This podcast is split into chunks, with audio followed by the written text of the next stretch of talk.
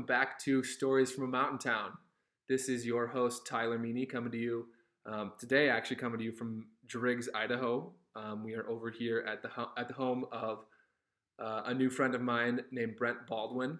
Welcome to the show, Brent. Thanks, Tyler. Glad to be here. Wonderful.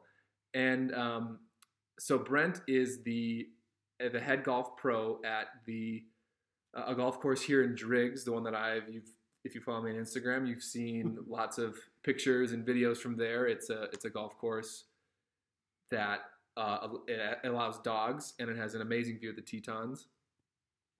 Um, so I spend a lot of time out there. So we're, we're, we're happy to have you here. No, it's going to be super fun, and we're glad to kind of tell you a lot about the links. It's a it's a really cool spot here in Teton Valley. I mean, it's it's like nothing you've ever played and nothing you've ever seen. If you haven't seen it, now is the time. Exactly. That is that. That's actually exactly my thoughts when I first played it. I first came out. I've told you this before, but it's for listeners. Um, on Easter this year, my dad was out here, and we were just like looking to either golf or Targhee was open randomly one day that weekend. So we're like, let's just let's just find a golf course and um, see if we can play. And the links was the only one open. It was like your first day opening. Yeah, literally, exactly. We, would been only been open a couple days. Yeah, literally the um, Jeff, your um, superintendent. superintendent, was putting the flags out in front of us as we would go around playing. So super early, but it was super. It was just this super raw course, and it was like it was. It's called the Links at Teton Peaks. It's a links course, and it was like um, windy and kind of misting, raining, and the course. I mean, it had just been through a, a very gnarly winter, so it wasn't in the best shape at that time. But and there was like elk poop everywhere, and I was like, and it allowed dogs, and I was like, this. I think this is how old Tom Morris would have wanted golf to be. He, he, he would have, because I mean, the just the dog aspect, um, the different breeds. The, yeah. You can always see they're happy, having mm-hmm. fun, mm-hmm. and it's the first and only place I've ever been that allows dogs. So yeah, the, the, only course that like outright allows all of them. I've seen a couple at other places like small dogs, but certainly never my dogs. And then yeah, um, Tyler and Bridger would not. Or, or Bridger and Mav. Bridger, sorry. Yeah, they would usually wouldn't be able to allow. Um, and I and I heard there's this this podcaster, this golf podcaster. He says that um, if you make your dog a uh, a service animal or like an emotional care animal, that a um, a municipal golf course can't deny him from being uh, the dog from being there because it's like a public, super public, owned by the city sort of course. Yeah, and I've seen that before as well, to where they had, you know, a service dog of some kind, then we had to allow them, but otherwise, strict anti-dog policy. Yeah, and that's weird because all you know, most golf courses are this big green space um, that it is an incredible opportunity for a dog just to be a dog and the links especially because it's, it's just kind of out in the middle of the valley. It's not. And, and I think that's probably why a lot of go a lot of places don't do it. I mean, you're in rural areas around a lot of homes, a lot of kids. Mm-hmm. You know, we're we're out at the links. You know, we're sitting on 360 acres, um, open wilderness, basically. Yeah, yeah, that's exactly right. There's not really any. There's only one house on the course, and it's your superintendent. he has a dog. Um, but yeah, awesome. So, as always, we have, um, I asked Brent what his drink of choice would be, and he said uh, Pako's IPA. It's a beer here from Snake River Brewing. It's, um, I'll show it to the camera here. It's got a picture of a husky on it. Um, it's the the guys who started Snake River Brewing Company. I think it's one of their dogs a while ago. One of the more popular beers. But um, yeah, cheers again to that. Cheers again, yeah. and we'll try. I got some a recommendation from my cousin to not knock the glasses on the table so hard because she was listening to it in headphones and said she had to like get them out of her ear when I when we were doing that because we've been a big clink. Yeah, you know we have a couple a couple drinks on pretty much every episode. So, um, so not only is the links my favorite place to play golf, it is also one of the clients that Merleton Meany Marketing supports for all their marketing efforts. Um, after playing the playing the links a couple times, I think like two or three times I kind of looked at your your Facebook and your social media and was like, they don't really do anything. Yeah. Um, but it's this amazing opportunity because it's probably the best view of the Grand on this side of the valley or this valley. and we're the only golf course that has that view. Yeah. I mean, you some of the others you see a little bit of it, Mhm. but I mean, we, we have the full on Teton view, and it, it really is spectacular all all year long. Yeah, so there's the view, there's the dogs, and then as a golfer, the, the course really, I really enjoyed, like within the lines of the course, it was enjoyable. So I was like, this place is special. I think I can do a good job of showing why it's special to um, not only locals but tourists and just anybody in uh, on this in this valley or in Jackson. And so that's why that's why I was like, I need to at least say, hey, can I do something for you guys? Because it like almost hurt that no one knew about this, and I would talk to other locals, and they'd be like, I had no clue that was there. I'd heard there was a course that allowed dogs somewhere, but they didn't, they didn't know anything about it. and and we you know we didn't have a big marketing budget and when tyler came in and we just we started talking and he he understood my vision and I'm like i need to blow this place up i need to let everybody know about it and um, so that's kind of where we are today after after a great summer and a remarkable year Yeah, yeah, I'm glad it. I'm glad it worked out. It was super. I mean, it's super easy to market a place that's as beautiful as the Links is, and with all the great things that they offer. And it's not like it's, it's not that expensive either. So it's like, as long as you're you want to golf and see the see the mountains and are okay with dogs, and can pay thirty dollars bucks, for a round, like it's the place you can come play golf, and it's super chill. Brent is always there in a super good mood everyone, all the workers are in really good moods because they get to sit sit and look at the grand all day, every day. we're working at a golf course it's our office i mean Yeah, not many people get to call that yeah, exactly. People pay. I mean, people pay millions of dollars to sit and be able to get that sort of view on either here or in Jackson too, and you guys get to do it and work and be on a golf course and do something you love. And So it's a really, really special place, and I, I just felt that right away, and I knew I had to do something to help it. Whether it was just like a small project, it was like let me just fly the drone around, or something like this where we're we're we're signed on to a longer contract so that we can we did it all this this season, and then we'll do it all next season. yeah we got some good good improvements coming for next season i think i'm, I'm excited for those Yeah, yeah. The whole so we've kind of uh, since what like the middle of like the middle of October, it's kind of died down pretty strongly. dramatically Yeah, yeah. no, there's not really tourists. Locals are playing like um, plenty. Like it was pretty packed on Saturday. on Saturday we were out of carts. yeah, Saturday, November seventh or eighth.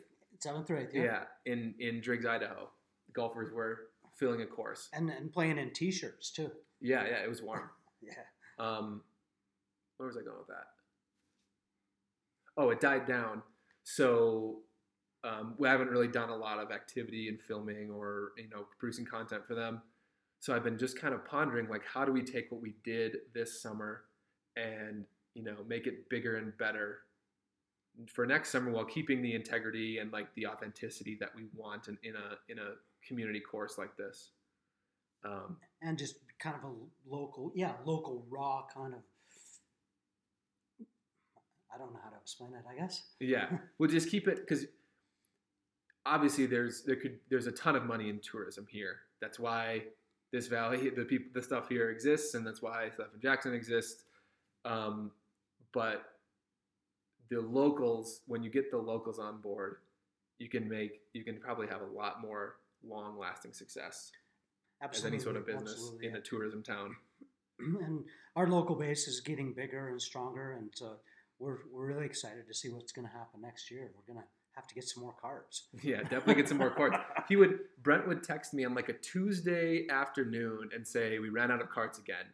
And I mean, people are here, you know, weeks a week at a time usually, but a Tuesday is not a big day for golf because there's not really any locals. Well, and two years ago on a Tuesday, I might have sent out seven carts the whole day. Yeah. N- Now we're now we're you know sending thirty carts out every day, all day long. And Yeah. it's it it's awesome. It's really fun. Yeah. people are getting it, getting to see it. They get to see how unique it is in the setting, and they just they always have a smile on their face, and that's really kind of one of the things that I like doing. Yeah, definitely. People are always just in a good mood there. That's one. Th- that's another thing I love about it. I'm never worried about someone being too stuffy about the dogs. My dogs walking up to them or like mm-hmm. hitting into people. Like I'm, I'm probably one of the more serious golfers on the course at any given time, and I'm not that serious. Right. Yeah, they, everyone's out there to have a good time. You know, just enjoy the golf course, enjoy playing golf in a very calm, friendly, re- and relaxed atmosphere. Yeah, definitely. So in that content, kind of in that content conversation, I just wanted to, and you know the picture, but I'm going to bring it up. So yesterday, um, Taylor. So this picture, for those Yeah. who are just listening, this is the picture, their profile picture. I took it this summer. Um, it's got the grand behind the clubhouse, and it's all green and looks really beautiful. We just ordered a print, a canvas print of this picture um, to give to the links as Oh, a gift, as like a customer appreciation. Just like thanks for believing in us and letting us, you know, get creative and and and to you for um, like being enthusiastic on all my random ideas that I come up with to do this kind of stuff. I, I, I like the creativity. I mean, that's kind of the the way we kind of click, because we, we both have creative minds, and we just kind of go with it. I mean, Yeah. and that's what that's what's made it really fun. Yeah, definitely. So that so that that'll be here. I don't know how many days it would take for Costco to ship it here, but um, whenever that comes, I'll either bring it over to here or um, to the links or something. I'll keep it at my house till next spring. Yeah. Okay, that's awesome. Um, but you're totally right in what you said about um, us getting creative together. Where one of the one of the series we did on the social media all summer was called Swing Tip Tuesday. So we just have a little video of Brent talking through a common swing issue that amateurs have, or just like a little tip that can help golfers uh, play better. And it was a good combination of like what I thought might make a good video and my knowledge of golf with his extreme knowledge of golf and the actual training part of it um, made some really helpful tips to the followers. That, that was fun for me. I, had- I had a really good time doing that, and you know, just like we talked about, I had to just jump into teaching mode and, and do it on camera, and it, it really turned out kind of fun. Yeah, the first, the I think the first video, um, you were a little nervous Definitely. just to just the camera. Some people when they just get on camera, they get they don't they don't act like they are like they normally are. But once you got into like, oh, I'm just doing the the lessons that you always do in person, it's the same thing. And then you, after that, we would make them so easily. It was just all one takes, maybe a second if you fumbled a word or something, which happens. a couple times, but for the most part, it Yeah. was one and done. We, we had a limited time frame to get it in. Yeah, and it was all these short, great videos that provided value. And we'll probably, we'll, I mean, we'll certainly keep doing it next year. And we got good response from the followers and good suggestions for what to keep it to. Um, the, the post you made last week about us being open, we had something like three, 30 comments, and Yeah, yeah. the- Sometimes timing is like the best. Like that picture. I'm, I mean, I didn't.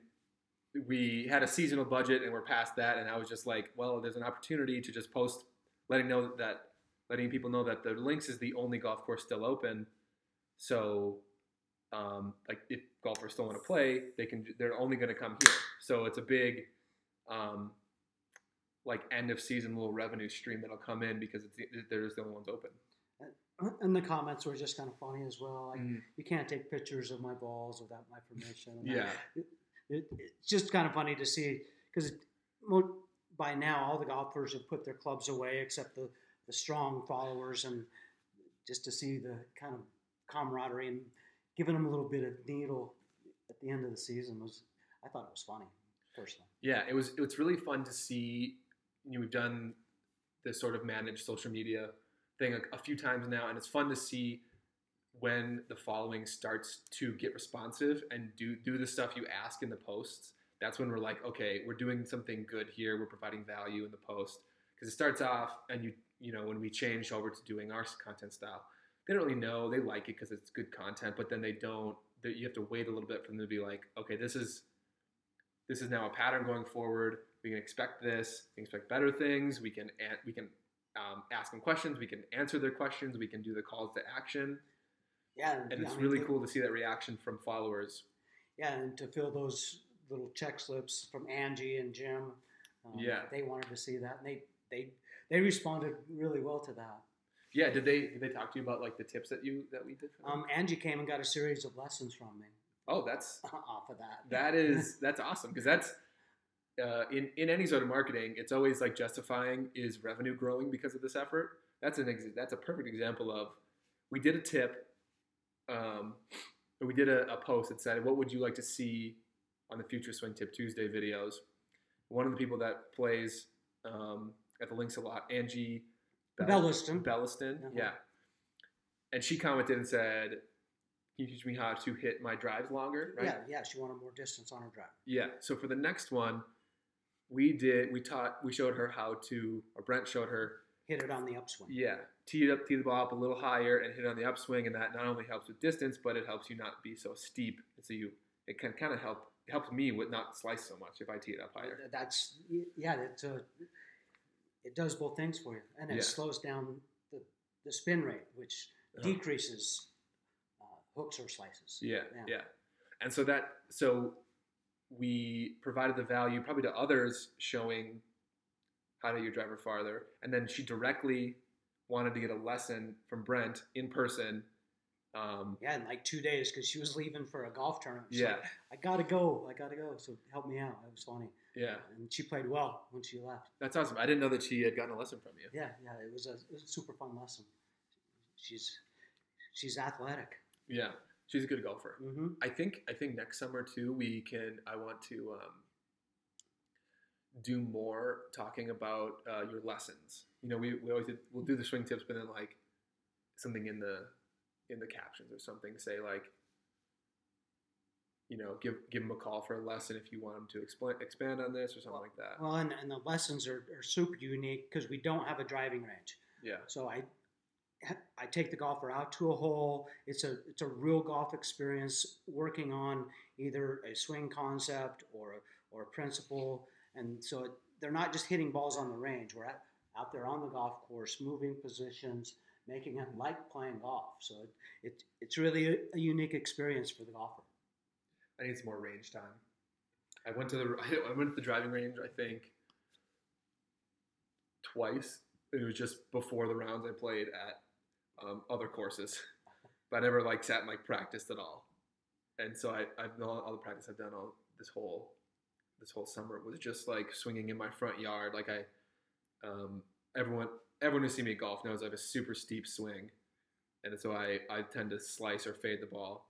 So I set up that little drill with the um, With the the, the aiming sticks. uh huh, So you I have one like across my feet, then one that's stuck into the ground, right? and that goes diagonal, and it yeah. swing plane. Yeah. So just try to keep it under that, and I just do that in my yard, like like ten swings in between like meetings or something while I'm working. Well, we just got to get you from taking it Mhm. up here Yeah, to taking it around here. yeah, I mean, you- you're so dang tall. uh huh. Use it, but don't abuse it. Yeah, I think is is that sort of swim path like a common one for uh, tall people? Um, yeah, tall tall people. I mean, look at them. Henrik Sterrick, Henrik Stenson. Uh-huh. You know, some of the taller guys all like to hit fades Yeah, because that just fits that body type, that body shape. Yeah. Um, shorter guys, Ian Woosnam, um, Freddie Couples, they want to hit draws because we, we take it a little more inside, uh huh. just because of our, our body makeup. Yeah, But if, if you would do the same thing that we do, you would definitely hit a, a lot straighter. yeah. I've been trying. I've been hitting. Uh, I haven't been hitting much bad slices in this end of the season, so I think that's. I kind of got that um, muscle memory of like where the path needs to be and what the what the twisting versus just like Well, it helps cranking it up. also helps when you play golf as much as you are. yeah. Yeah. It's really. I mean, it's. I played. I think almost as much as I did last year, and I told you about the um, the public country club. Yeah. thing that I was in Uh-huh. part of. Yeah, so I played a lot with that. But this year, or actually in years past, it's always like, well, I can either take the dogs for a hike or golf, and then I miss out on taking them for a hike, and I like doing that. But this summer, it's always been I can do both at the same time, Exactly. and maybe I can also like, you know, gather some content for the links or something because I'll be out here, and so it's like this like three in one package where I get to four in one because I get to bring the dogs out, I get to play golf, which I love, I get to see the Tetons, to look at the Grand, get great views, and then potentially I get to you know gather content, you know, and and uh, make money from that. So it's like this four in one package. It's like of course I want to. It's a pretty good deal for you, right? Yeah, yeah. I've kind of um, we're kind of working our way into uh, getting getting some really good connections. This whole Driggs and Victor and Jackson, it's really like um, loves its locals. It's a lot of word of mouth stuff. So once you get in with some good things, it's more. It's like almost like a. Uh, it's a little bit of a bartering economy where it's just like you can just like give favors or give things back and forth versus exactly. I'll Venmo you. Like we have listeners you've heard from from Jeff and all my Steel friends, and I can they give me like discounts on clothing there. I'll come onto the links and play with and play with Brent, and he and he won't charge me for that. And um, and you know, it, it's it's just like a little bartering economy a little bit in this area. It is. I mean, it's all about trading for services. Yeah, where it could be like, yeah, you could have like a handyman fix your something here, and you give him a lesson. Exactly. I mean, and that's like that's like not weird for this area. where other maybe in Minneapolis that would be super weird. Yeah, it's probably unheard of back yeah. there. Unheard of back there, but mm-hmm. no, I, I, this this valley is just so cool, and the, the people here are so uni- unique but genuine. I mean, they, most of them would give you the shirt off their back if you asked for it, yeah, or, or needed it, and that's that's so refreshing, and that's what kind of brought me here was just the the ability to take something and really grow it. I mean, I saw the potential at the links to like make something really cool and show everybody about it, and that's really kind of it just snowballed from there, and we're getting ready for some snow. Yeah, that's a good trans- transition, though. Um, I wanted to ask you. I've kind of you've told me a little bit, but what brought you to Driggs, Idaho? You you grew up in Salt Lake City. Right, right. I, I did, and um, through career links on the PGA, we get notifications of places to, you know, they're open looking for a head pro, and I I saw this notification. I came up and had an interview on Sunday. Uh, went back on that day, and uh, my my director of golf called me and said, "Let's uh, let's make a deal. We need you up here." And that's just kind of where it all started. And anyway, so it's all all just to work at the links. Um, just more, more than anything, to, to really take something that hadn't been properly managed and yeah. and and make it make it successful. I mean, yeah. it, it, it, was super easy, really, but um, it, that alone, just having you know, taking a baby and making it grow and yeah. and getting exposure to it. I mean, that's that's really what I like to do, and I've done that a lot in my past. So awesome. it, it was a it was a great experience, and and to get back to a small town. I mean, Salt Lake has gotten pretty pretty big and a lot of people and I grew up in a small town and I wanted to give my daughter that same opportunity. She's here with me and, and she loves it here as well. I mean, she's having a great time. Yeah, that's awesome. Was there, um, were you ever looking at other um, like small towns or other mountain towns to want to go to? Um, I mean, I've, I've, lived around the mountains all my life, so yeah. it was just sort of a natural transition, just um, in a new place. Mm-hmm. Cool. What um, what courses around Salt Lake did you work for? Um, so I, I spent uh, my first was Alpine Country Club, uh, a private club in Highland. Um, great facility, awesome golf course. From there, I went to South Mountain Golf Club. Um, that was a, a, a, privately owned high-end resort um, that had never been tried in this in the state of Utah. So that was really fun to be a part of that. Um, I then opened Talons Cove Golf Club on the other side of the lake. Um, spent a long time uh, with at Riverbend and here now. Awesome. Is there a lot of um, like tourist uh, uh, or vacation golf courses around Salt Lake City and around? Um, there, there's so many. I think there's what 16, 17 in the valley. Wow. Yeah. So I mean, there's there's some. I mean, there's some awesome golf there. Too. Yeah. Um, but it, there's so many opportunities for the golfer, and it's so competitive that everything is super inexpensive for yeah. golf there. And I mean, you can play links, you can play old traditional country clubs. You know, there, there is a ton of golf in, in, in that area and really good golf. That's kind of like that's kind of like what Minneapolis uh, or the Twin Cities is like, where there's a ton of city courses. There's probably uh, almost ten like solid city courses. I mean, they're old, they're not long, they're not super fancy, but they're averagely priced. They're really fun. They're they, they some of them have some nice quirks because they're built in like the 20s. Mm-hmm. And then there's even ones like um, Ke- Keller Golf Course is in St. Paul. It hosted like U.S. Opens in the 60s and 50s, but now it's just like a random city course. kind uh, of a muni. Yeah, kind of a muni, but it's like a muni with this crazy history. And they- they've redone it now to like try to get it back to its glory. But there's a lot of, and then you can either get it in the outskirt, outskirts of the city and get to some more link style. And then there's you know there's a TPC, so that's has its own flavor. That's a, I think Arnie built that one. So hmm. there's like Which one was that? TPC Twin Cities. Oh yeah, yeah, he did. Yeah. So it's got, and I've played two, three Arnold Palmer courses, and they all have the same flavor. He likes a lot of water. He likes going around water. Exactly. That's not good for me. and he likes to go, put it on the right hand side, which is definitely not. Yeah, good. yeah, worse for me. Yeah. now, I- there's a lot. I mean, uh, Teton Pines is an Arnold Palmer Yeah. here here in town, and that's very typical of him. Just like uh, Park City Golf Club in, in, in Park City, Utah. That's an Arnold And- one? Yeah, that's, that's another Arnold. And they they have the same feel and the same look to me, so it was kind of like going home. Yeah, I the Teton Pines has the same exact feel as the TPC Twin Cities. It's always that just like, and the same as like you see in um, uh, Bay Hill. Okay. It's always just like let's make three holes that wrap around a pond, and you have to cover water in every single shot. Why not? and that not? yeah and it's just hellish for someone who's like uncomfortable with their game or just not very good in general Oh, it, it, it's hellish for any any level of player, given the level of competition. yeah except for even the uh, when they had so they had uh, a pga event at, in the twin cities this year and i think the winning score was like minus 25 so it's, it's not a very long tpc which is what, what its whole thing holding it back has always been so they lengthened, lengthened it but i mean Yeah, the, the guys will eat up a short golf course anymore. I mean, yeah yeah, that tw- twenty plus for a four day event is easy for them. Yeah, and then and Matthew Wolff won it, so he was a rookie. It was like his fifth event, but that that was cool. He's a good he's a good guy. And I I, I saw a, a, a article about him change his swing changing golf. I haven't even had time to read it, unfortunately.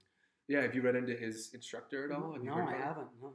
So his, his instructor's name is um, George, I think George Gankas, and he has this totally different approach to um, golf instruction. Where um, in the like in the past, guys are always like, you know, get it on plane, and there's this kind of robotic feel to the swing, and it's like everyone needs to look like Adam Scott's swing because this is perfect, basically. But Matthew Wolff's is like this jerky, like really up over the top. It almost looks like mine in the beginning, but then he gets it down on plane, and it, and it obviously he's on the tour, so it's much better.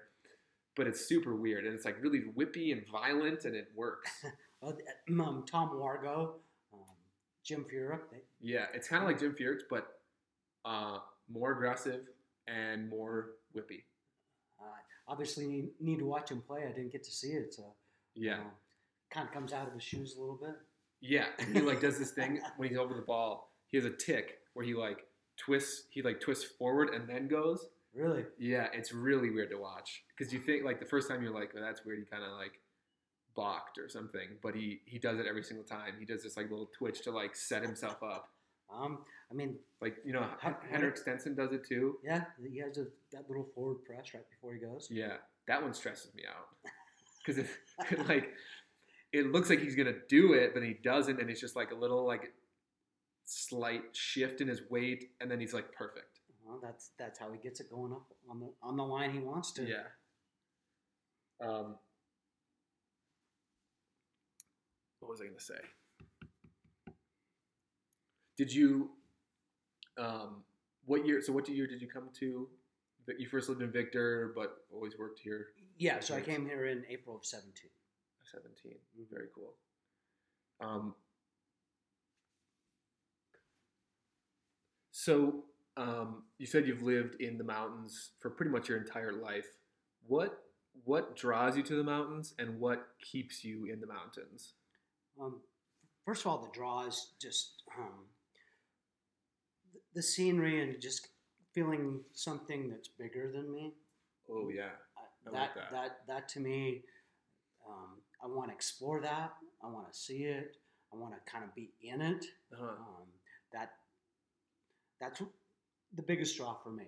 Um, besides that, I mean, I, I love to play in the mountains. I hunt, fish, ski, ride snowmobiles. I mean, you name it, I, I like to do it. And the mountains are are that, that's my that's my happy place, for lack of a better term Mhm. you know, ha- having something that big around me to go explore or just feel like it's kind of wrapping me up in a blanket, um, that that's always been an attraction to me. And you know, I, I love playing in the mountains do, and just kind of being i- in their presence. I like that a lot. I, I agree with totally with the, the happy place thing where um, I've always I've felt whether it's a like a good day that happens, a bad day that happens, uh, whatever day, I just want to spend it like kind of um, collecting myself in the mountains, whether that's just like a simple hike or a walk around our neighborhood because we're like up pretty high, or doing something more intense like snowmobiling or snowboarding or mountain biking.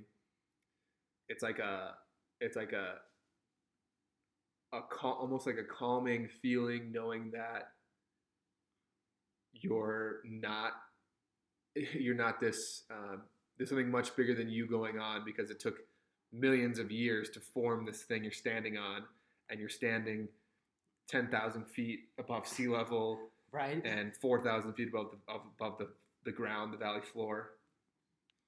I like it a lot. no, it, it, it, it's super cool, and you know, to to be just be out there and to hear the quiet.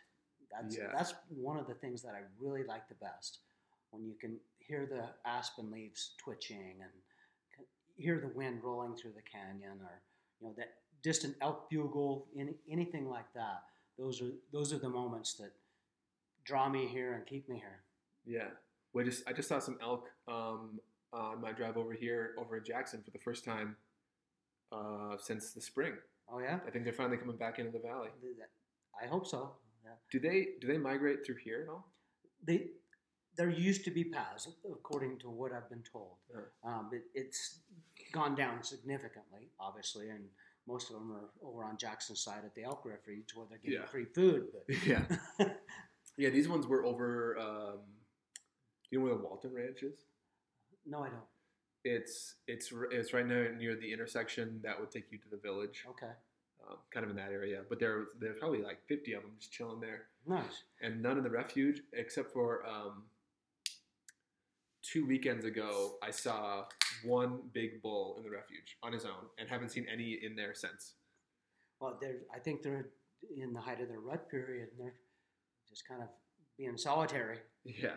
But there's, I mean, there's a, a big. I've seen a big herd out by Felt. Uh-huh. uh, to a place that I, you know, close that I used to live by, and there's quite a few out there, and you know, just hasn't had enough snow to drive the animals down, really. Yeah, I it mean, was- November thirteenth, and what was it, forty-eight degrees today? Yeah, it was warm. I was wondering, um, maybe, you know how so it like snowed here, like in October, early October. It was snowy kind of every day, but it warmed up and none, none of it stuck um, at the lower elevations. If they started coming down from that and then they kind of like stopped because it got warmer, and so there's somewhere in between Yellowstone and here, maybe. More than likely. I mean, Yeah, they, they've survived this long. I'm sure they're smart enough to do it again. yeah, that's awesome. But yeah, there's always that um, the the the draw of the mountains. It's like this. Um, oh, the quiet. That's what I want to talk about. It's amazing when the when you can be on a hike or something, or just re- actually our neighborhood is super super quiet, and there's even like construction going on. Where the only thing you can hear is like your own heartbeat or yourself walking. It it's like it's like definitely or it's like it's so quiet. It's like loud. exactly, like white noise. Yeah, like you're maybe maybe our brains are so wired to to be used to hearing the hustle and bustle of noise all the time that it feels we our brains are, are like what do we do what do we do this with this lack of noise Uh, and that's kind of where I like to get into that and you know kind of absorb that because that Yeah. that's cool noise. For me. Yeah, it yeah it like it lets me. Um, I've noticed it, it allows my brain to come up with really really creative ideas. Where my my kind of meditation time, if you will, is like on a hike or on a mountain bike when all that blood is uh, mountain bike ride when all that blood is pumping through my brain, but I'm out on a mountain somewhere where all I can hear is me walking or pedaling and the dogs and the trees and the wind. And I can do that pretty pretty passively while also thinking about stuff and meditating on stuff. And I'll just kind of be like all right how do I you know like maybe it's an example for things like how do we what do we how do we want to do this this this content piece? And I'll just start it in my brain when I start the hike or start the bike the bike ride. And I get going and I'm just going up and I'm like well what about this? What about that? And then it finally comes to something. It's like this meditative period that I'm also doing like an activity. And that's similar to when I get on my dirt bike and I yeah. you know cruising down at 60 65 and i'm starting to think and plan about what i want to do but it you know i've got life passing me by yeah really fast and, and a lot of wind going through my helmet it's that's again that's part of that mountain life mountain air that allows you to clear your head it is cleaner here. It, it- you just like smell it. You can like smell the sage. You can smell like if you have the links, you can smell. Uh, no, this is a good smell. Yeah, the, the cow, fish the cow pasture that's nearby. the fish Um, but you can't smell like the exhaust. For some reason, it's like lighter. It doesn't.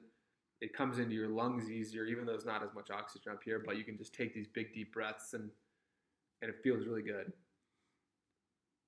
No, it, it really does, and that's uh, that's why we live in the mountains. Just just for that ability to walk out on your back deck, take a big old breath, and and smell the sage or smell the pine trees, Yeah. um, or just listen to it snow. I mean, next time it's snowing, it's nuking. Listen to it snow.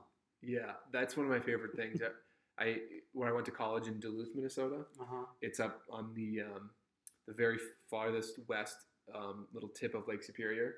So they get a lot of snow for Minnesota. I mean, over 100 inches a year they average, where the rest of Minnesota averages like 50. So a lot of snow, and every day they'd be dumping snow. Everyone would be like, "Oh, I gotta drive in this." Like, "Oh, we gotta practice football in this." Like, "Oh, it's snowing. It's gonna be like messy. it's It's cold." cold. And I'm like so pumped up. It's my favorite time. I'm just like out there, just standing in it, just like, uh, just relishing in it. It, it's not uncommon for me to go out at midnight when it's snowing and, Yeah. and take a walk. Just, yeah. Oh yeah. just down this down the road or whatever. Um, just kind of get out there and get a few snowflakes on your tongue, whatever. But I, I love being out there just when it's absolutely nuking, dumping, yeah. and it's actually warmer to me at that point. Have you noticed that when it's snowing really hard, it's actually warmer? I don't know. Yeah, I don't know about warmer, but I feel better. Maybe maybe, Maybe it's your, it. your own body. You're pumped up, so you're pumping blood and you're excited. That that's probably it. It's Well, there- there also is. It also is slightly warmer when it's uh, low pressure. yeah. I'm no meteorologist. I know I just know what it feels like. Yeah, Get out there and play in it. yeah. We need a meteorologist to tell us what's going on right now. It is November thirteenth, and my yard is brown. Your yard is brown. And it's dry. up to yeah blue skies it's beautiful if you don't like snow but everyone here in driggs or in jackson we came here because we want, we want snow. it to snow. and i was talking with taylor t- about this today where we both know it's inevitable it's going to come Right. because these areas get 500 inches of snow a year um, and it's going to happen but for me right now it's that internal like mini panic where it's like what if this is the worst winter jackson's ever seen Yeah, and I just bought a ski pass. I'm like, come yeah, on. yeah. Start this is my- snowing. this is my first winter, full winter in Jackson, and I'm like, it's just like that mini panic where it's, and I can I can see the resort from my house, and all I have um, is one strip from Après Vous down to T, down to Teewinot, down to the base Okay. of like fake snow, Uh-huh. and then like some flurries, um, kind of from Cas- Casper Lodge and above. It's kind of white. But I'm sitting there like, okay, opening day is the 28th Where's or something. Targhee's the 22nd. They're projected. Yeah. So yeah, Jackson's is um the Saturday after Thanksgiving. Right. So whatever that date ends up being. Targhee's trying to get in Saturday before Thanksgiving, but that's two weeks away, and we have no snow. Yeah, yeah, exactly. and, and for JHMR, it's three weeks away, and they have one run. And I know it's the beginning of the season, you can't really expect a ton of snow, but there's been years I've seen where people are like fully in the backcountry. There was one year where the entire mountain at JHMR was open. The tram was open on opening day, and that was an enormous um, October, November. But still, there's there's been years where people are out fully doing winter stuff at this time of the year, Yeah, and I want to be doing that. It'll be here soon enough, I think. Yeah, I'm just I. What worries me too, it's been warm. It's not even like it's been cold, but we're just waiting for a storm come to Yeah. come. No, it's It's like been warm, so even if a storm was here, it would be rain, and it's just like God, this is not good. well that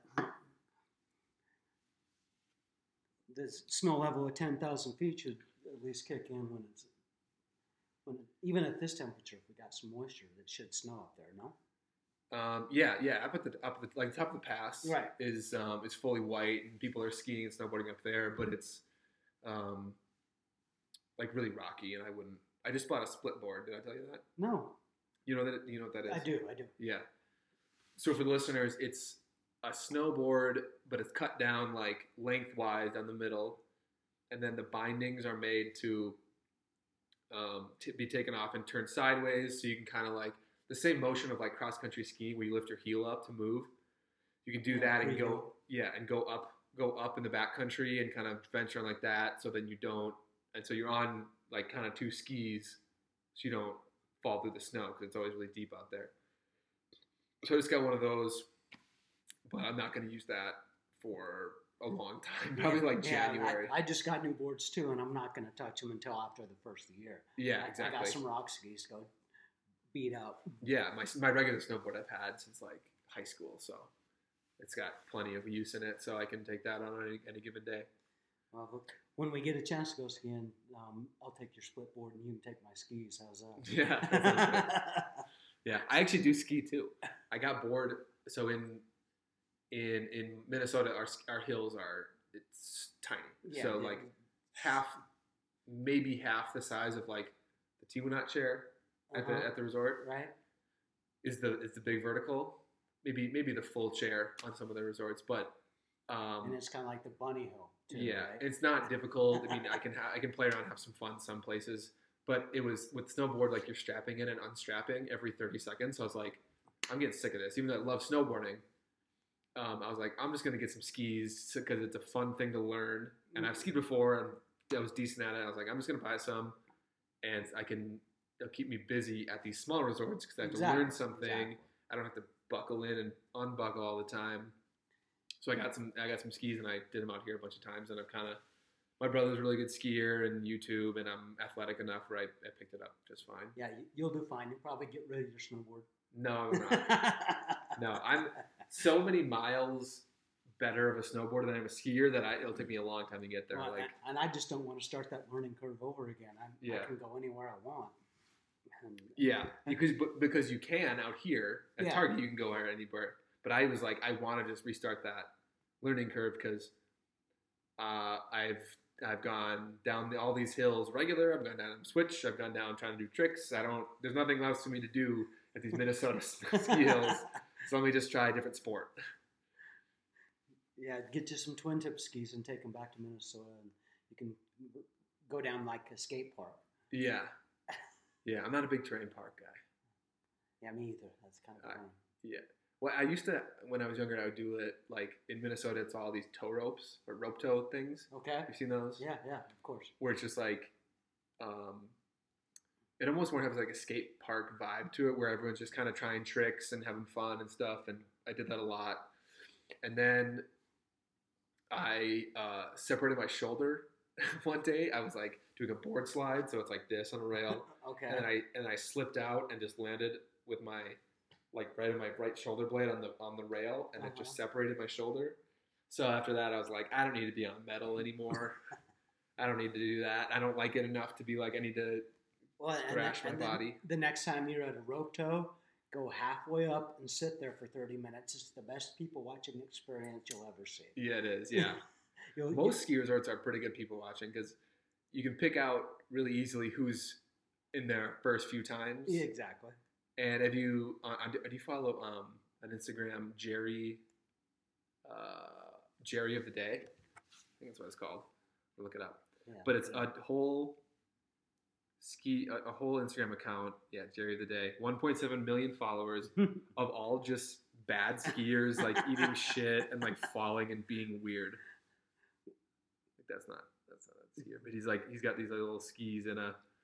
So this is a okay. This is this is a video of a guy strapping in backwards to a snowboard binding, but he's got really nice gear, so he like has money, but he's just an idiot. well, but he's got like the the mink hat going on. What's Yeah. It? Oh, the he, yeah, he's got the Canadian goose. Yeah, the something though. Yeah. So yeah, this is a good follow. But this is I all can- has yeah, that's watching. entertaining for Yeah, sure. we see there's like plenty of these videos at JHMR. you know, because there's just people being Mm-hmm. Jerry's there. Play him at the moose all the time. Yeah. So they like, yeah. So it's a great follow.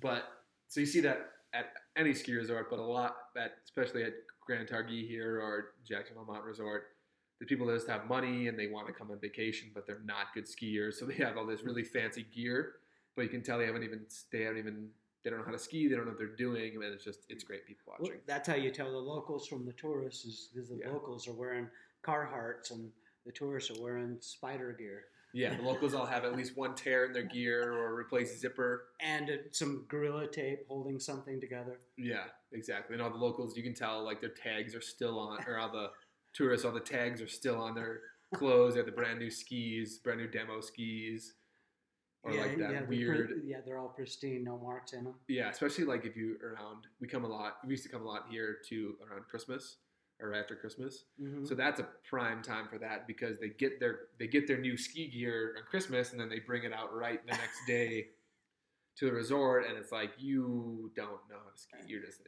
idiot. and their their hoods won't even close because they haven't taken the tag out of them or something like that. Yeah, exactly. it is it is funny. It is funny. I mean, I, I've been here long enough. I can call myself a local, but I was on the other side of that, so I can sympathize with them. Yeah, I jumped. I jumped that that line, um, kind of like probably a week into my time living here because I had to fly somewhere for work. I lived here just for like a week, and I was on the flight, and they were like, "Well, wait, you're going to Jackson Hole? I'm going to Jackson. Is that different?" and I'm like, "Oh my god!" Right? That, took me like Or two like- days to figure out. Yeah, or like someone's like, "I'm going to Jackson's Hole." It's like, God, stop, because it's so easy. The air, the valley that I live in is called Jackson Hole. The whole, the valley is a hole. Yeah. The ski So- resort is called Jackson Hole, and then the town is called Jackson, and it was all named after this dude. It was like a fur a fur trapper who came out, and this was his like honey hole. This is where he would come to get beaver um, pelts when he couldn't find any others. This was his last ditch, last ditch honey hole. I didn't know that. Yeah, so that's why it's called Jackson Hole. Ja- it started as Jackson's Hole as a guy's like hunting spot Okay. but you know immediately there's a few a few tells when you're on the flight to into Jackson if the person has ever been here before or if they're local or if they're just clueless. That's one of them. They don't get that the town of Jackson is the town and then there's also the ski resort which has some houses and condos and hotels around it. right. And then the other one is so the mountain range um, have you ever been over to Slide Lake? Yes. So you know the river that comes out of it? And I don't remember the name. You, yeah. Okay, so that it's spe- it's called the Gros Ventre River, Okay. but it's a French word and it's spelled G R O S space V E N T R E. So if someone who hasn't ever been here before tries to say it, they say gross venture, and you immediately know they're not from here. Those are like the few tests. yeah, that's that's the easy one right there, huh? Yeah. And I did I, I did that one for a while because I didn't know the word or whatever because it's it's like one of the runs at the ski resort too. Yeah, there's there is a run. Yeah, but I was on this plane. I heard someone saying, I was like, "Oh my god!" And I'd only lived here a week, and I was like, "Fucking tourist." Brother told me, like, "Dude, you just moved here a week ago. You're still kind of a tourist." Yeah, and I you- was like, you "No, can't- I'm a local now. It counts." you got right into I that paid- groove really quick, didn't yeah, you? I did. I pay rent in this county. I pay. You I- will pay taxes at some point. Yeah, I don't. I don't have my um my Wyoming ID yet. I need to get that soon. Mhm. Yeah, you should. You should. So that when you go to, you know, establishments that need to see your ID because you're so young, Mhm. that, that it actually shows you're a local. Yeah, being with Taylor, like if I'm alone and I, I can't really get that those benefits, but if I'm with Taylor, because she has one, she just happened to have hers expire um, right when we moved here, so she got it. She going right away. But they'll let our whole group in, like at the Cowboy Bar. Uh huh. If they if they have a band that has a cover, they'll charge non-locals. But if Taylor comes in with her Wyoming ID, they won't charge our whole group for the cover. That's a pretty cool deal, Yeah, right? I mean, yeah, they're they're really good about it. And obviously, when I get mine, they'll do the same. But it doesn't hurt that she's like a, a you still got hot chick. Michigan ID? Minnesota. Minnesota. Yeah, South Minnesota. Sorry. Yeah, I need to get I need to get uh, ID and license plates for my truck. Yeah. Now I'll finally fully fit in. Yeah, you could call yourself a local after that point. Yeah. Some people say a year living there. Some people say license plate ID. Some people say, um, I don't know, like buy a house or something like that. But yeah, I certainly feel like a local because, um, although I've said this before in the podcast, I'm not a big like government inter- intervention, do government doing stuff kind of guy. Right. But the city government of Jackson does such an amazing job of community involvement because locals, most of the locals have a tough time living and staying in Jackson. It's so expensive. It's expensive, super Yeah. expensive. And our, I say our, but it's not really me, but the cost of living gets offset dramatically because there's millionaires and billionaires that have residence residencies there and the tourism so you can charge tourists more than you can charge a local but it's so ingrained in the town that kind of everything is priced for either millionaires or tourists to do stuff with whether that's groceries or just clothing Groceries. or housing or rent. Yeah. Um, so the, the the the city of Jackson does a really and and Victor and Driggs too. It's all like these really strong community driven uh, areas. They do a good job of having like concerts and farmers markets and and um, like the restaurants will do all these different discounts deals. Yeah, deals in the off season for for locals if you have your ID or just like two for ones because they know the only people here in November are, are locals. yeah, they they a lot of restaurants close down for a month now, yeah, yeah, exactly. We'll have them and, and get reopened. You know, around the, the start of December and Mhm. with all the Christmas parties. Other than that, you you've just got your local crowd, and there's uh, not enough people coming through the door to keep them open. Yeah, exactly. Es- Especially on in Victor and Driggs. I mean, I can tell you like five or six that are closed down for a month. Yeah, even though plenty of ones on even in the square in Jackson are closed down. yeah, like RPK is closed down, and they're just getting ready to reopen. But yeah, there's, I mean, from November first to December first, they all they all kind of close their doors and wait for the the tourists to come back. Yeah, the two for ones are great though. Mm-hmm, yeah, It's like- yeah, And, the uh, a lot of them are doing this like buy one get one for two dollars, and then the two dollars goes to a charity, some sort of charity. which is super cool. Yeah, and we went to one. We went to Bin Twenty Two. You ever been there? Yeah, I have been there. Yeah, it's like wine and small plate, like Yeah, Um, small little bo- little bar. appetizers, but yeah. you get like eight of them, and you're Mhm. good. Yeah, exactly. Yeah. yeah, we had and then good wine and, and stuff. And their their two dollar thing was going to the hospitals, some sort of one of the hospitals charities. So Taylor ate just ate that up and went there. So we went there with her mom and her sister. and that that was another cool thing that we did at the links. We did it, the off for transplant. Oh yeah, which yeah. was like super big, and their their target was 15k. We raised over 20, yeah, that's amazing. and um, it really just kind of it blew up from there. Everyone heard about that. Mhm. All the locals participated. The local businesses, caterers were all there, and that that was a super cool thing for Wraith. And Yeah, I- talk about um. So talk about what that what that is. So Wraith Winter needed a kidney transplant. it's a, a is a how old is he? He is like 10, 11, something 10, like yeah, that. I, I should know it. I'm sorry, I don't. But Ten year old kid who lives in Here in Victor. In Victor. uh huh. And his aunt Christine plays golf at the links, Uh-huh. and and she approached me and said, "Would you you know consider doing a, a charity event and, and helping us out. And I'm like, oh yeah, as long as we schedule it correctly, then uh, we can absolutely pull that off. And we, we sold the tournament out. Um, it, we had a great time and, and raised money for a great cause. And I haven't heard if he's got the uh, the transplant yet, but I know it's in the works. And the family was just so grateful and so appreciative. It, it was super fun to be a part of. Yeah, it was it was an awesome thing to uh, kind of see from the social media side. I wasn't able to attend. I think it was Yeah, I was out you of were out town of or town. You were something. in, yeah, you were Minnesota. back Um, home. Yeah, so so Wraith is he's 13 years old, um, and I'm just looking at the event on the Facebook page we did now, and we set up, we put on the event and, and posted it multiple times.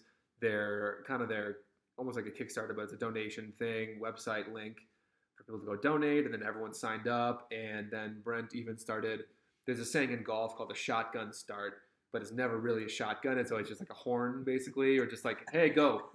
um, and we do things a little bit different out differently out here in in Idaho and Wyoming. Yeah, Brent did an actual shotgun start where he threw up like a, a clay pigeon and actually shot a shotgun on the practice green of the links, and then that was the, the signal for everyone to get out to their holes and, and start playing golf. and I actually do that for every shotgun event at the link. I didn't know that. That was No, the first time I'd yeah. Any, any shotgun event, anytime we're all starting at the same time, I go load up my clay pigeon and yeah, my, my shotgun and rip one out there and blow it up. I, only missed once this season. yeah, that's awesome. Yeah, it, and it's uh, it's a super fun start and wakes everybody up and kind of gets them excited. Plus, I think it's a lot of fun because I I love to do it. Yeah, definitely. All right, so yeah, that that um, tee up tee up for transplant was a great success. It was really fun to be on the Facebook side of that. I, I am I was bummed that I couldn't make it because I like scrambles and I obviously like um, doing them for a good cause. Um, so on the way over here, I called uh, Alex Merle, my my business partner, and I asked him if he had any questions that he wanted to eh, that he wanted me to ask you because he's a he's probably a bigger golfer than I am. He way more obsessed with it. He's like a tinker. He's like he switches like shafts every su- every summer. And he he got to play my old golf clubs this summer, so Yeah, yeah, he loved that because he he had been playing the the clubs he had at the time.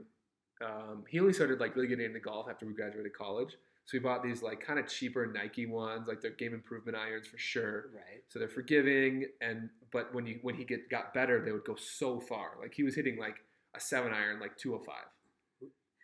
Yeah, that's way too far. Yeah.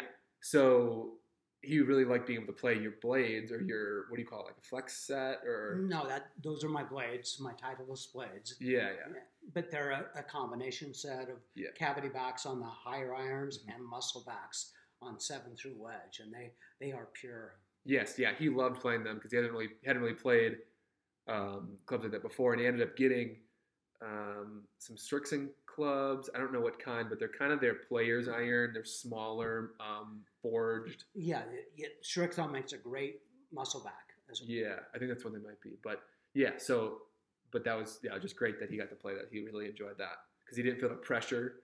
For some reason, playing someone else's clubs takes the pressure took the pressure off of him of feeling he needed to play well. Well, they were already fun. trained for him. Yes, yeah, the clubs were trained well. Um, and so when I talked to him on the phone on the way here, he said, "What if you ask Brent about some of the more famous golf people that he's met in his career? Because you've been a golf pro for how long now? Thirty-five For years. 35 years. So, are there any like stories or golf famous people that you've ran into in your time as a golf pro that you think are interest- would be interesting stories? Um, you know, met Johnny Miller uh, through the Champions Challenge in Utah. Um, What's the What's the Champions Challenge? so th- that was uh, a tournament for senior golfers, Mhm. um, and they come to Utah and play at Thanksgiving Point. I got to caddy for a, a couple of players there. Um, it also was at web.com. I got to play, uh, or not play, but caddy for um, what A guy at the web.com tour. but he's from Pinehurst, and I, I should remember his name. I'm sorry I don't.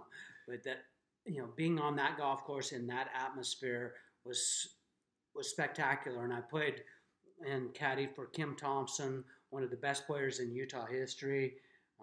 He, he, I worked with him extensively at Alpine, and he, he was really my mentor and showed me how to play golf. I mean, that guy could hit some shots and and carve it around anything. He, he could hit it left, right, high, or low according to what he needed. And that was one of the greatest experience caddying for him in the U.S. Open qualifying. Uh, 36 holes one day, and we we missed by one shot. But wow.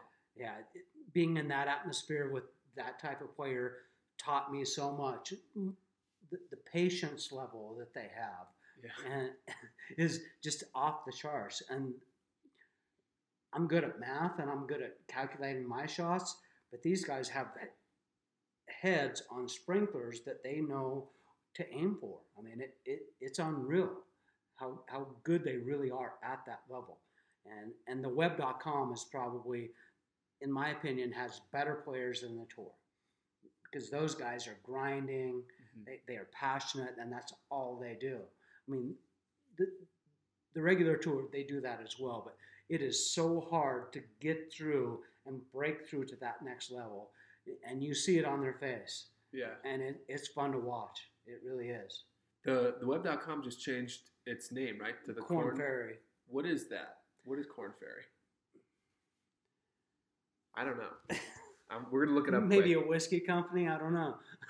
yeah, because I sometimes with these, you know, companies want to. Let's see.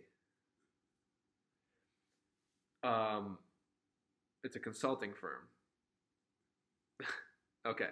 Sometimes these companies they want they try so hard to to get some branding out there, where they want to have a stadium or a tour named after them, and it doesn't make any sense because you're not gonna you may not i mean now i know they looked them up but am i gonna be a customer for Korn Ferry now because they're on the name of the tour mm-hmm. and they paid probably a lot a ton of money to, to get that. that. exposure. Yes. You know, and sometimes I don't. I just don't think it fits the business. The business, like my, so my day to day job, I sell software to banks for a company called FIS, and our biggest competitor is called Fiserv, and they just got the naming rights uh, last year for the Milwaukee Bucks arena, mm-hmm.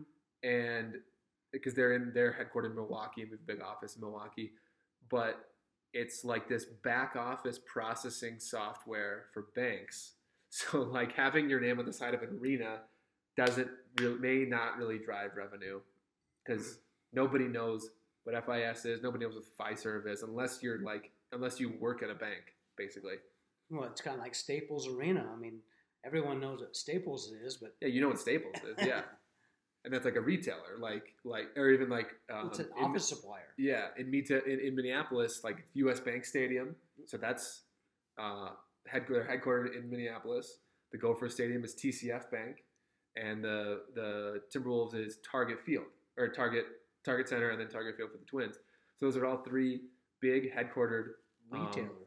Yeah, well, not retailers, but or Target's a retailer. U.S. Bank and uh, TCF or big banks, and so it's all. Uh, it's all um, selling to individuals, to people.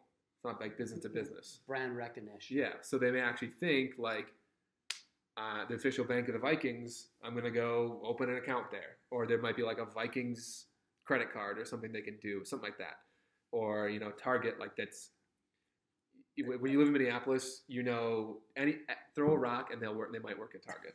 Everyone works at Target there. There's a lot of those. There's yeah, a lot of those.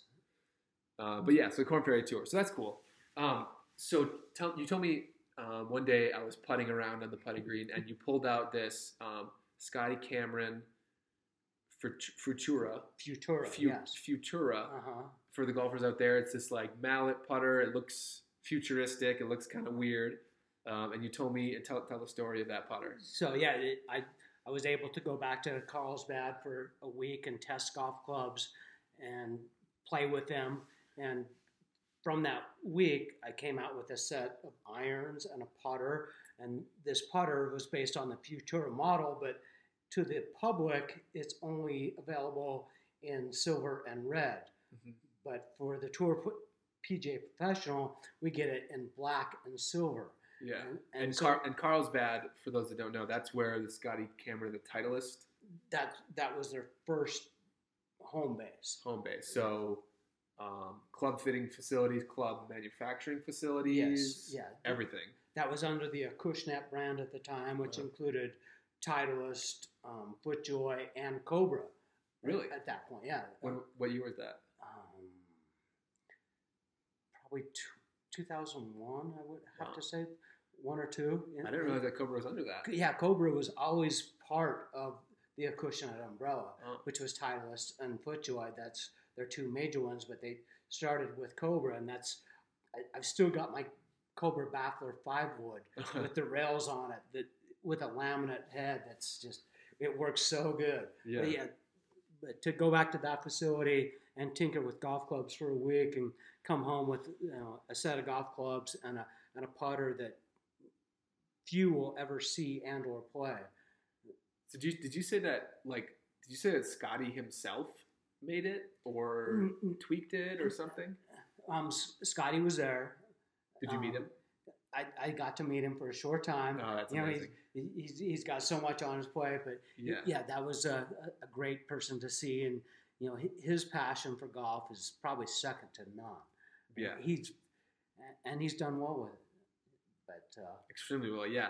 For those who don't know, Scotty Cameron, he's the what would you call him? The head putter the- maker, the, guru. the, putter, yeah, putter guru. Um, his putter brand is called Scotty Cameron. It's basically Titleist putters, um, but if you have a Scotty Cameron putter, it's it's different than basically any other type of putter. It's I mean maybe Bettinardi makes good ones, but nothing stands out like a Scotty Cameron putter. I got a Scotty two years ago, and I don't think I'll buy. I won't buy another putter probably forever. You don't need to. You don't Yeah. need to. Um, I've got three Scotties that I rotate in play. Yeah, d- depending on the speed of the greens, you, you know, a, a whole lot of other factors. But and just feel or kind of like this guy wants to come out of the closet. You know, what, what's he going to bring today? And and I'll go with that. Yeah. There's something really really special about a Scotty, and I've said I said this when I got the putter. I've never loved a piece of metal as much as I love this putter. Well, they're they're milled to such precise Yeah. specs that I mean, you, you it's a tool. It's not a putter. It's a tool. Yeah, it's a precision tool, and it's like um, the one that I have. It's the uh, the Newport Scotty Newport, and it's just the classic like blade putter head with the offset um, hosel. And I've had I had like an old Odyssey like that before it, and same you know head style and everything. And I got the super stroke grip on it, but it does not feel anything like the Scotty. Like it's so pure. What exactly what your stroke is is what the ball will do. There's no miss hitting because of the because of the putter. Whatever miss hits happen, it's because of your stroke. Well, and and the feedback that you get is Yeah, is it's second. It, it's second to none. Yeah, I mean, I, I play by feel. I like feedback, and and when you hear it and you feel it get get stroked, and that ball's going in the hole, you have you have no doubt. yeah, and even there's a saying. This is from my dad. He he didn't have the time to want to practice golf a lot, but he wanted to get better at golf. So he said he's going to buy himself a golf game. And there's, I think there might be a saying where you can't buy yourself a golf game, but It if you buy a helps. Scotty, you certainly can buy yourself a golf game. No, I mean, and kind of along those lines, you know, for those of you who want to get better, if you're not getting custom fit, Yeah. you are spending money foolishly. Yes, that's a really good point. Go go to your local PGA professional. He's got the skills, he's got the knowledge Yeah. to to make those golf clubs yours versus just going and getting something off the rack and and having it be okay, but to get custom fit to the right lie, the right length of shaft, the right grip, the right type of shaft, the right flex of shaft, the best kick point. I mean, there, there's so many variables that the average golfer has no idea. That's why you go to your local PGA professional and he gets you clubs that fit your game. That's the whole key. I mean, your swing's different than mine. Yeah.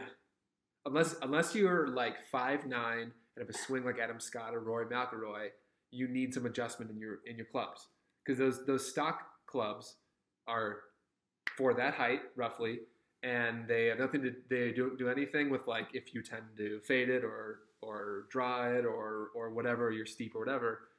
So yeah, it's that's the my biggest change when I actually became what I might call a good golfer is when I got fully fitted custom clubs. That's more because of my height and everything. But it, they're not even like super fancy clubs. They're kind of one notch above an again improvement iron. They're not super fancy. They weren't super expensive, but they're fit for me. They were longer than the lie, which is the Upright, angle, yeah. the angle of the of the head to the shaft was pulled up. It's actually the, the angle of the leading oh. edge of the club face to the ground. Because when we're coming through impact, we want that to be flat or level to the ground, not toe heavy or heel heavy. That's what produces a straight shot. Yeah. When a club a player is able to deliver the club to the ball at the right lie, at the right moment of impact, that gives us the shot that we're looking for. And custom fitting absolutely I mean, it, it's a it's a necessity if you want to play better golf. Yeah. If, if you don't, if you're just going to go out and be a weekend golfer, grab some off the rack. If you want to take your game to the next level, go see your PGA pro. Let him get let him fit you for what you need. That's exactly right. And even um, even used clubs, there's a lot of probably my listeners will be in around the Twin Cities area, and Second Swing is in Minneapolis, and so it's this big online um, used golf club shop, but it's also they have like um, storefronts. They have a couple locations in the Twin Cities area, and they have a bunch of different um, fitting bays. And I call this one guy Orlando. Shout out to Orlando. You're probably not listening, but you're a wizard. Come on, Orlando. Orlando. He's he's always there, and he's amazing. He I come in one day and I say because I've, I've had this two iron for a while, but it's hard to hit, and I've hit my four iron and I my driver, but I wanted something that was a little bit longer than the four iron off the tee but more reliable than the driver for like those tighter holes and or if you're having a bad day or whatever. I go and I'm like, I think I want to try a hybrid or something like that, or some driving irons, hit some of them. And we're hitting the hybrids and it's not going what I wanted to do. I wanted to hit about, you know, like 250 to 260, and I know it's gonna have a little bit of a fade and all this stuff. And he, just, I'm just hitting away, not hitting well, and this, and Orlando goes off without saying anything, and just comes back with a five wood. and I don't even hit my three wood well at all. I rarely ever, I shouldn't even carry it. Um, and he comes out and he's like, hey, try this. And I just start hitting this five wood and I'm just mashing every single ball out of it, basically out of the box club. Like I'd never even touched before. And it, it did perfectly the specs that I wanted out of the club I came in for.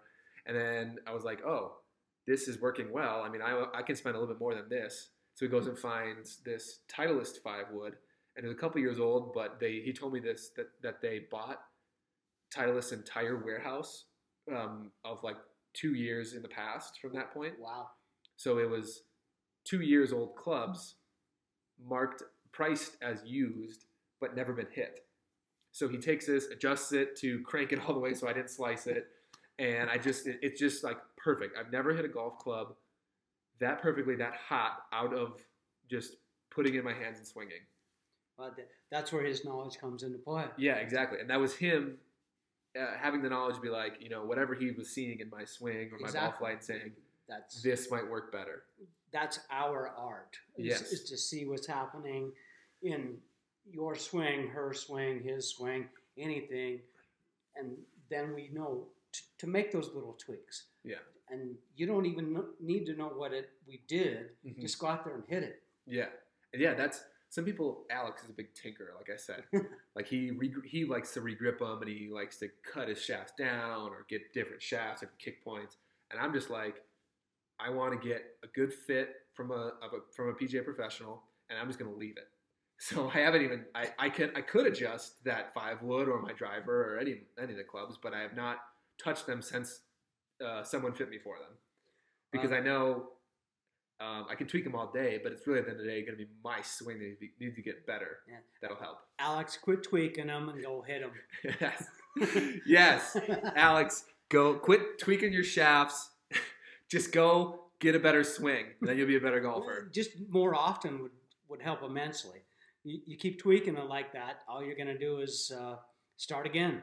Yeah, he plays a lot, but and he, and he tries really hard. He, no, has, he has a good I, swing. I saw that in his eyes when I first met him. Yeah, he, he, loves to play. Yeah, um, but yeah, that's awesome. All right, awesome. Yeah, so the gist being, for those that want to get more into golf or just get better at golf, make sure you're properly fitted by a PGA professional. Um, they have them everywhere, whether it's at a local course or like a Golf Galaxy or different golf shops somewhere.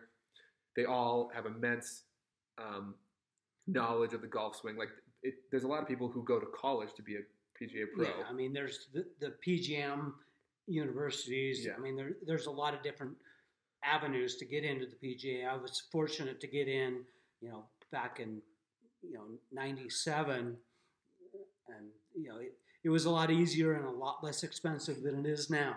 but I guarantee you, I put in way more work and way more time.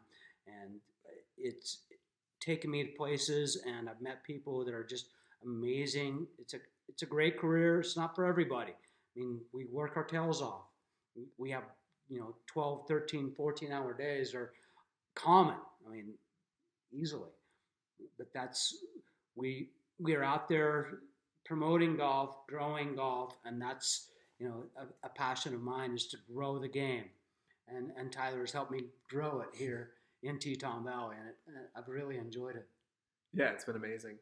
Um, so a question that I ask all the guests here, and that you've listened to a couple episodes, you probably know what I'm going to ask.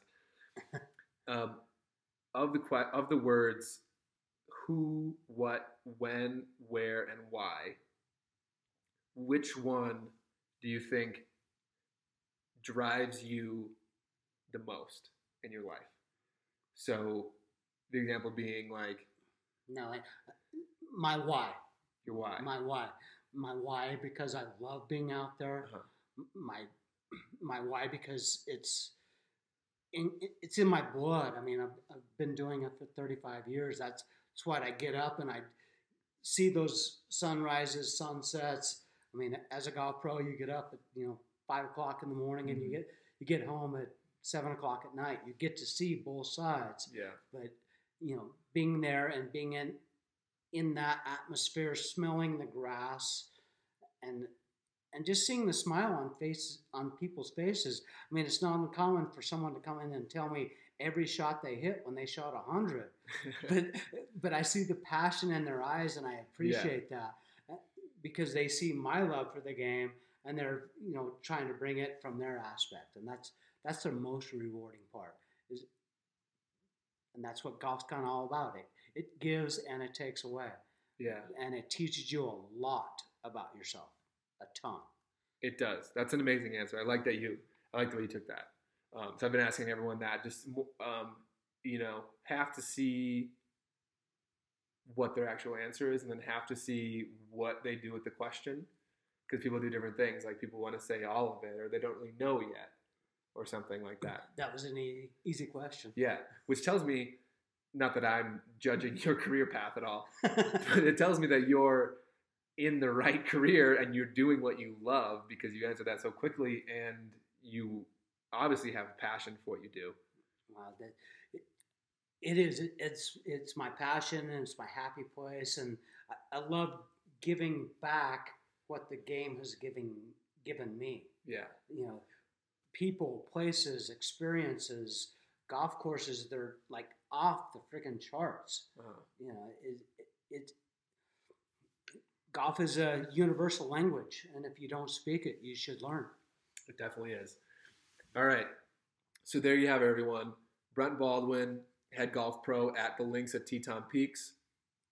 Um, the lesson here being go play a really fun golf course like the Links, and if you're a golfer, go get some fitted clubs. And as always, thank you all for listening. Um, I think I'm hoping our next guest, I've been trying to get Taylor to do this, Taylor Weiss, my girlfriend, um, but she just isn't quite sure what she wants to talk about. but I'm going to get her on. Come on, Taylor. It's not that hard. If I can do it, you can. Yeah. Whether it's the next episode or sometime coming soon, uh, she will be on. So um, uh, make sure to watch out for that. So thank you, everyone.